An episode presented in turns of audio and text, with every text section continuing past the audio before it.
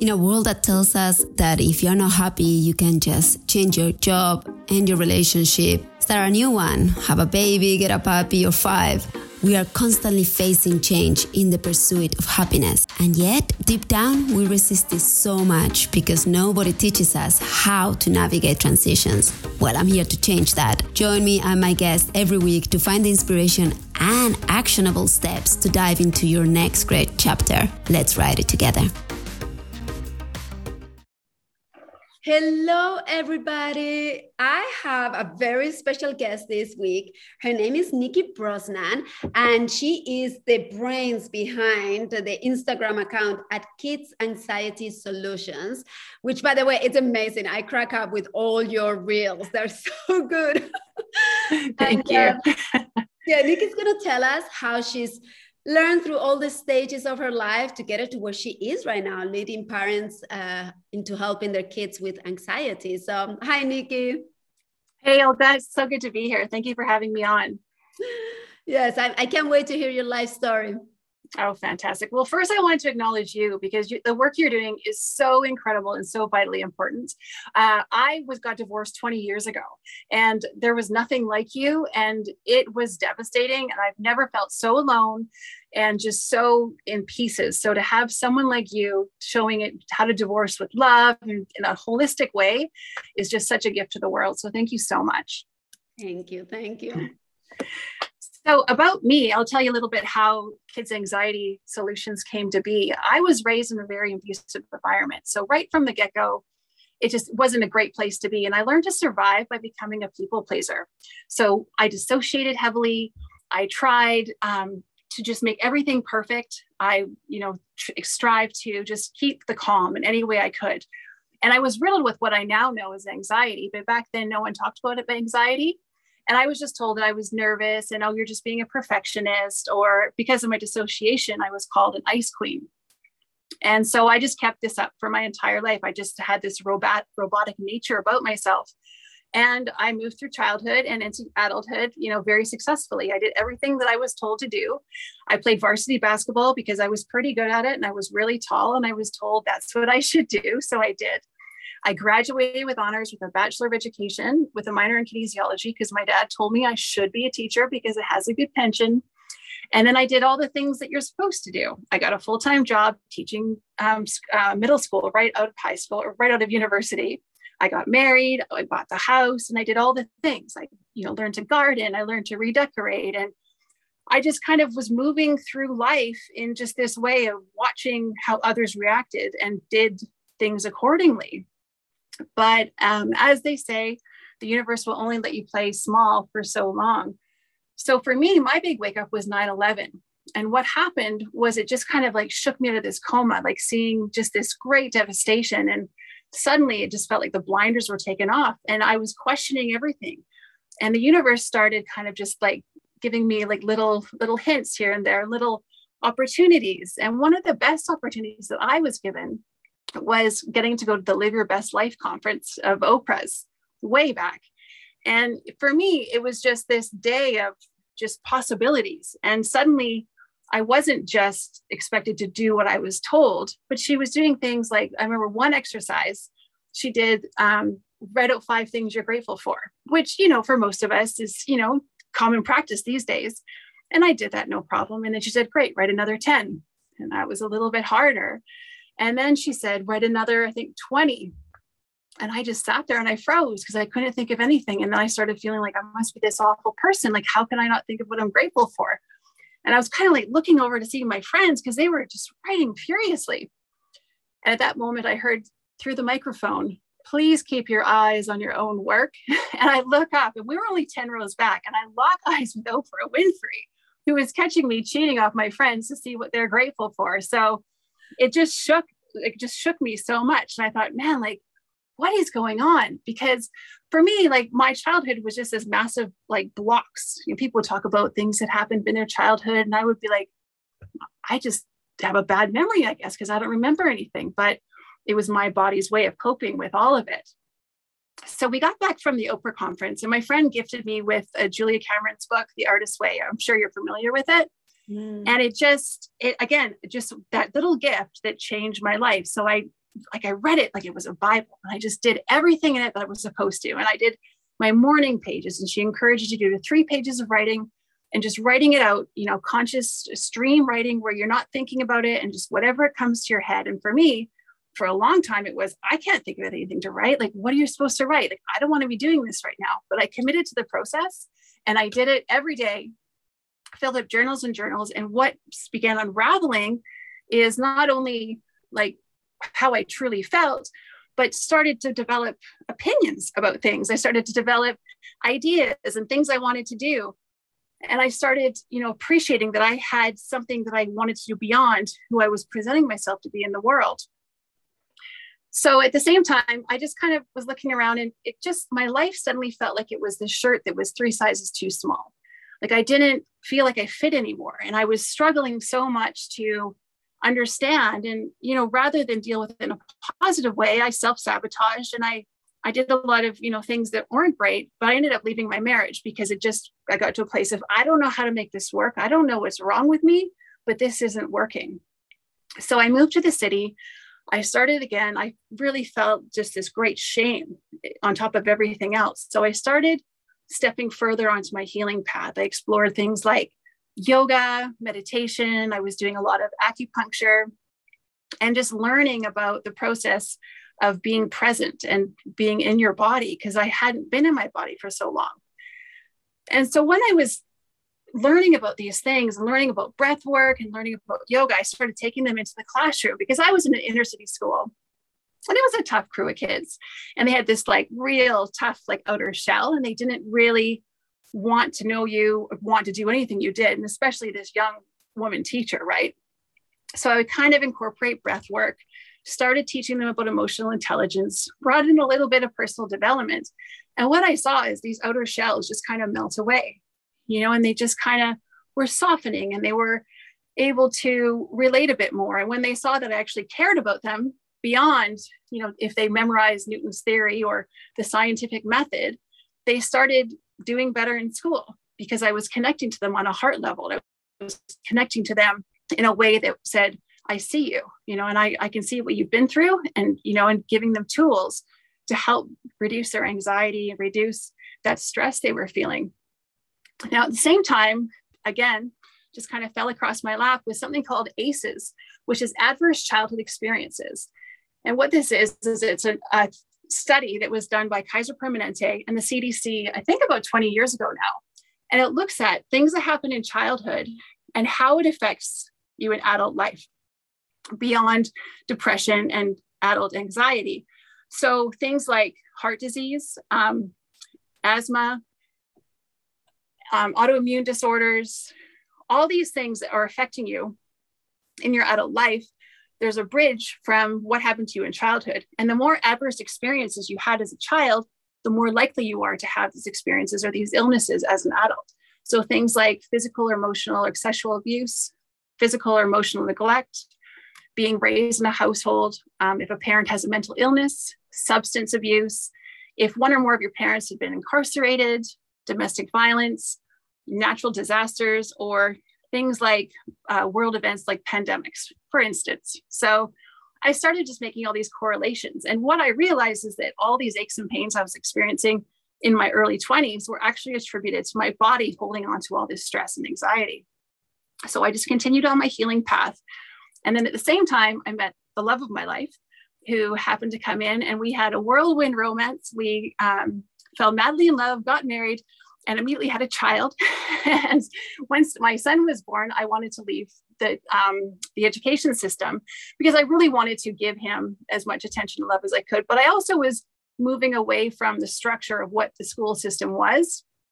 And then that's where I began my life and health coaching journey.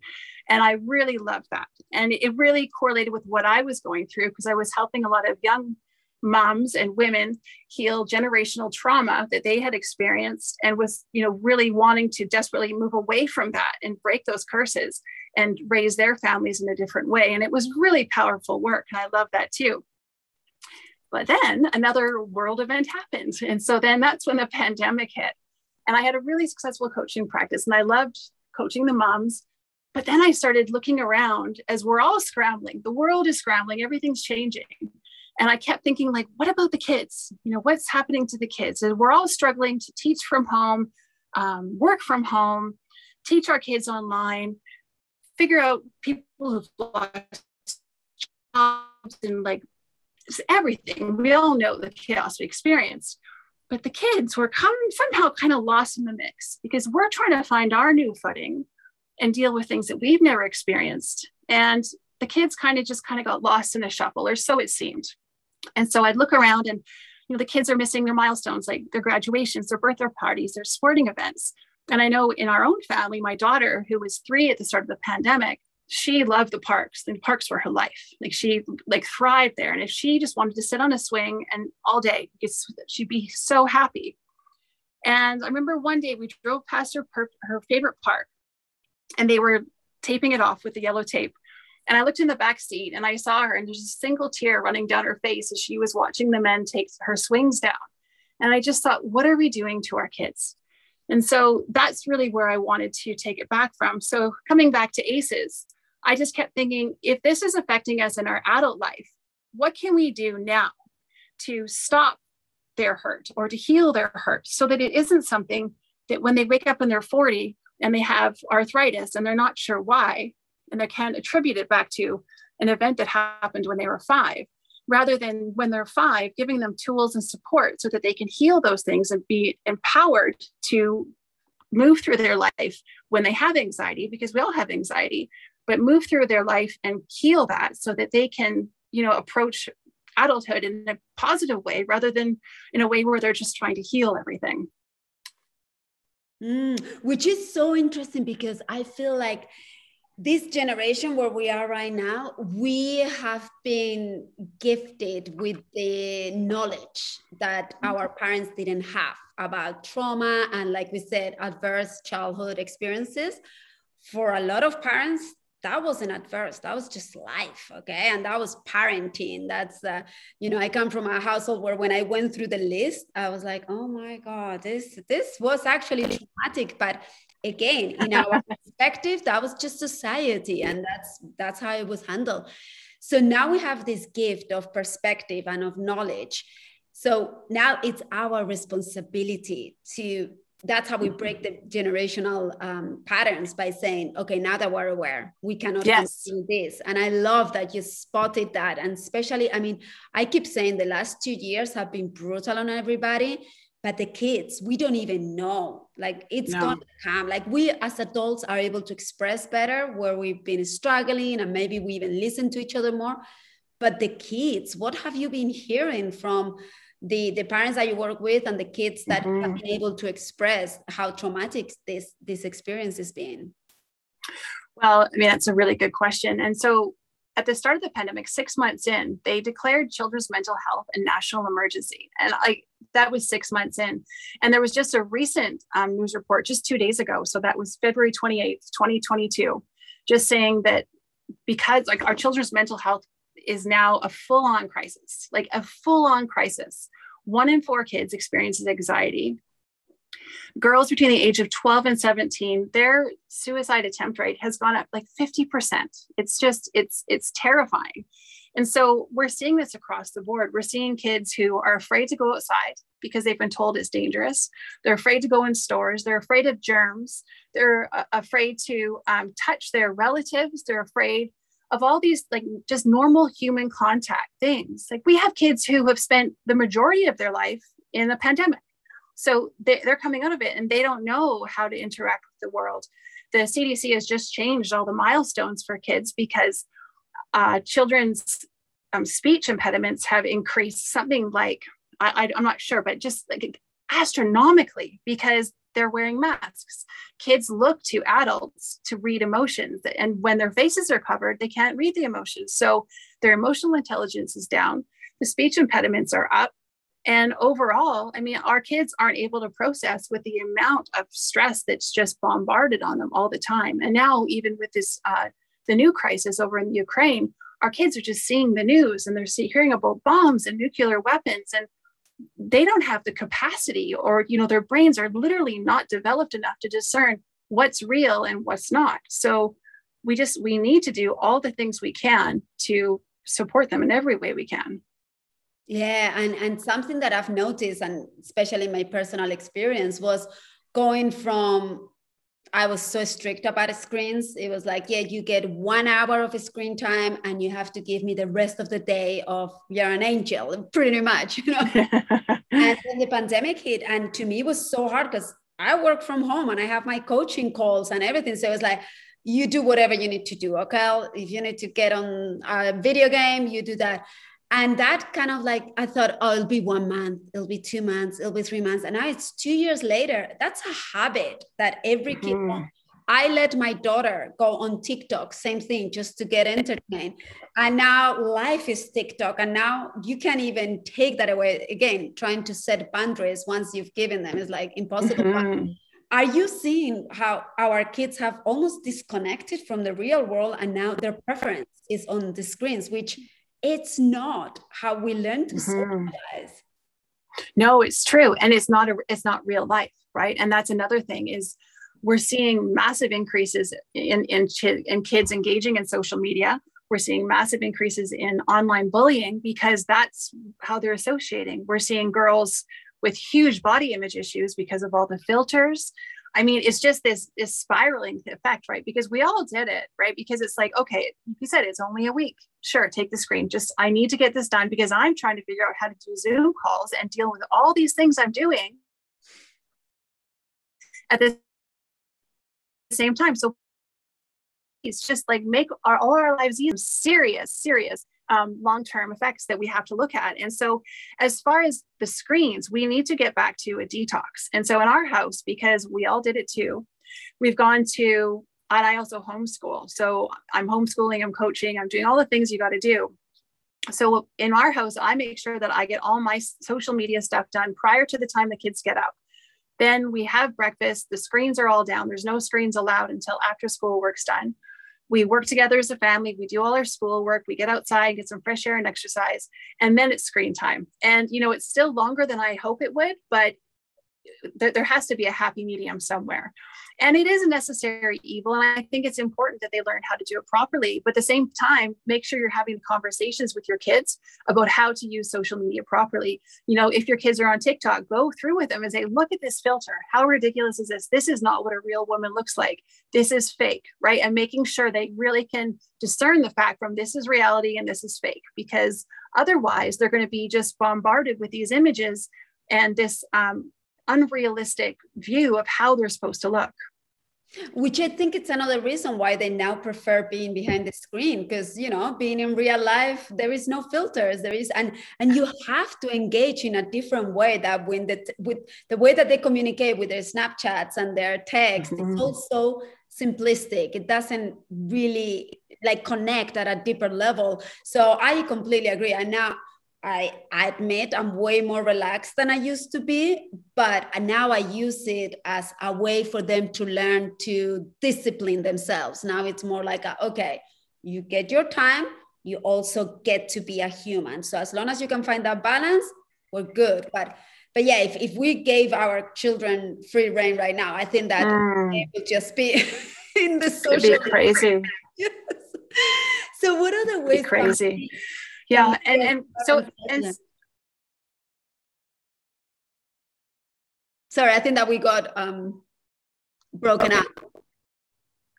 What are the ways we as parents can help our children? So first and foremost i always say make sure the open dialogue is there. Make sure that they know that you are a safe place to come and talk to. So allow them to know that if something's arise for them or if they're not feeling quite right that they can come to you and that you're going to judge them or criticize them or say, well, that's ridiculous, because we have to remember that their brains aren't thinking the way they are, especially if they're in a, um, a cycle of anxiety. You know, none of us think rationally when we're in anxiety. And if your child's experiencing that, they, they might come to you with something that sounds absolutely crazy to you, but you have to remember that whatever they're experiencing in their mind is real. So if you can come and say, I understand how you're feeling and how can I help you with this? Always offer that, like, do you want some help? Do you want some? Or do you just want me to listen to you? So that's the first thing. The second thing is just to make sure that you're checking in, like looking for the signs. Like, are they suddenly not wanting to go outside where they used to love? Are they not wanting to go to school? Are they suddenly afraid to go to school? Are they hating a sport that they used to love or a game they used to love? Or are suddenly, is their sleep disrupted? Are they suddenly having nightmares for the first time?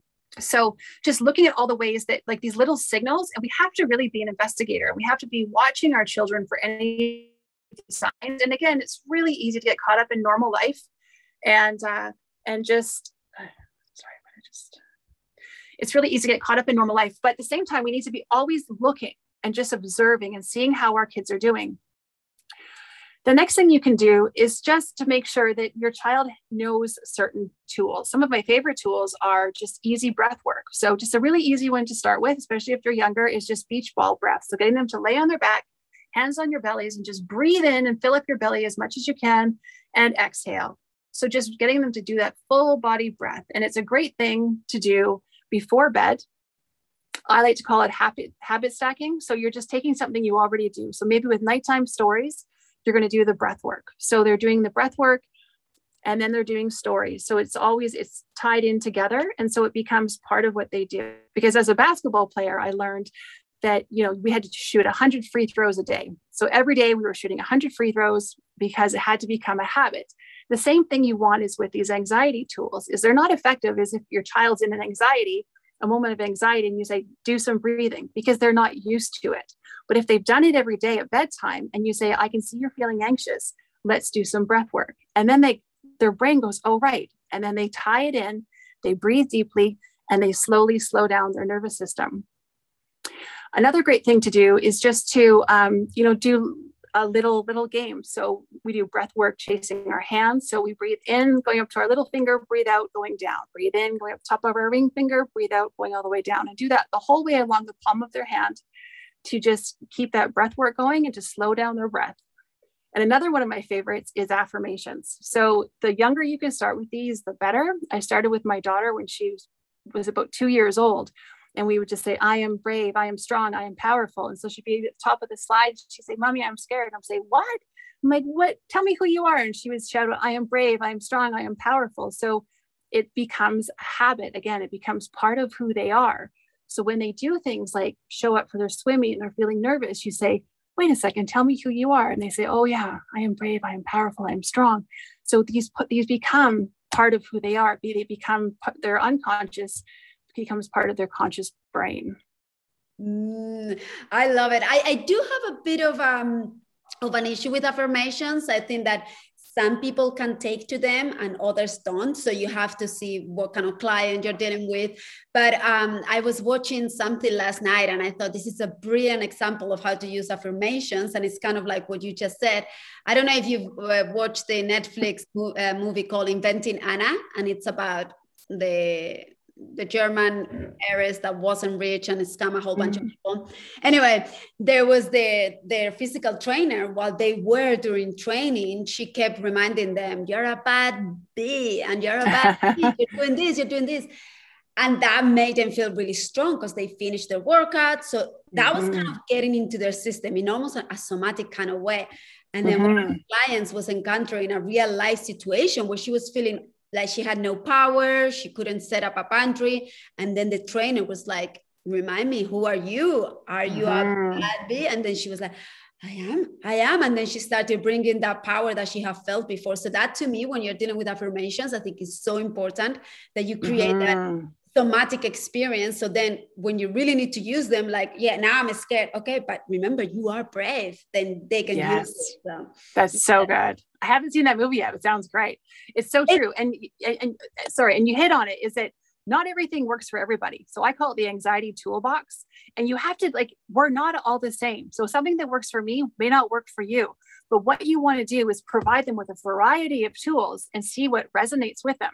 So some kids, you know, some adults really love like the superhero pose. So I have friends who, before they get on a Zoom call, they'll strike a Wonder Woman pose and they'll just, you know, like sitting up tall or standing up tall, chest out, hands on your hips.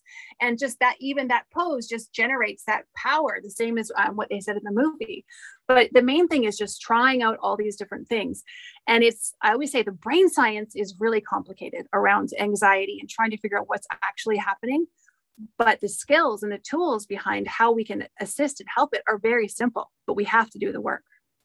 Yes, and we have to learn them. I feel that children whose parents, either the mom or the dad, or ideally both, are coaches, they have been given a golden ticket because we've learned all those tools. So now you can pass yes. them to our children. It's like, okay, we know how to do this, but otherwise we just don't know. Nobody teaches us how to handle our big emotions and how to do breath work. And, you know, we, like we said at the very beginning, now we have the almost like the luxury of being able to lean into those situations and those techniques and those tools. But our parents didn't even have that so it's it's almost our responsibility to pass that on to our children and i love that you're doing that and that you're showing the world so Thank you so much for your work, Nikki. And we're getting to the mm. end of our call. So I always like to ask all my guests the two questions. The first one is Where do you see your next great chapter?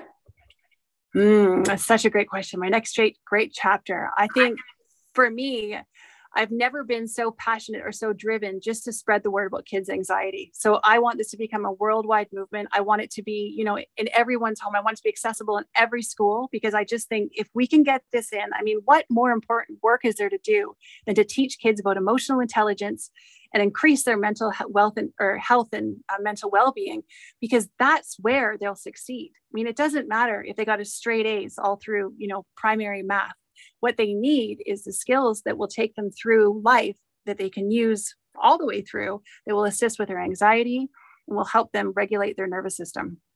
Mm.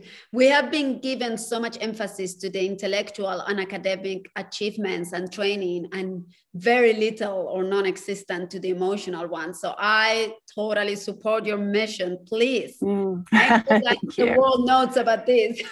and uh, where do you see the world's next great chapter? Oh, hmm. it's that's a heavy question right now.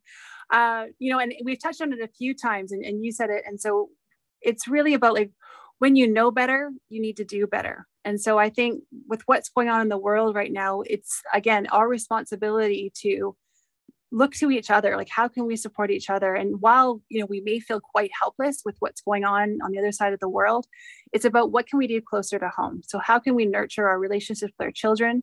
How can we nurture relationships in our family how can we support each other in our community and that sort of thing. So i think if we all focused on that a little bit more and took our heads out of the world events and the, the spins and whatever else is going on and just focused on what we can do and how we can support the things that are close to home and the people we love the most i think that would change the world. Fantastic. Uh, fantastic advice. Let's all do it. Let's all just spread the love starting in our own households. And yeah let's support our children. They are our future. And uh, they, they will thank us. They will look back. And instead of having adverse childhood experiences they will all have extremely wonderful coaching experiences with their parents. So mm-hmm. amen. Amen. Well nikki thank you so much. Where can everybody find you? And what's the best way to connect with you? And keep on getting this amazing advice and even your coaching Mm, thank you so much. So, the best way to find me is just Kids Anxiety Solutions, all one word, at Instagram or on TikTok or on Pinterest. You can message me through there, or you can find me at my website, which is nikkibrosnan.com, N I K I B R O S N A N.com. So, I'm always available for one on one coaching. I have some workshops coming up in the spring, and I have a full course coming out in the fall to help um, caregivers, parents, teachers, everybody learn to ways to support anxiety, to understand it better, and just help our kids in every way we can. Mm, brilliant. And, and we will probably learn all the techniques that we can apply in our own life because we're also pretty anxious creatures when we grow up. So absolutely. Yeah, it all resonates. And you know what? And I, I'm a big proponent of gentle parenting and gentle parenting requires us to do a lot of reparenting of ourselves. So all of the skills, all of the tools apply to all of us. And the breath work, you know, I can't emphasize enough that helps me as much as it helps my kids throughout the day. Fantastic. Well, thank you so much, Nikki. And I'll put all your details on the notes so everybody can find you. And to everybody else, thank you so much. And I will see you all next week. Thank you, Nikki. Thank you.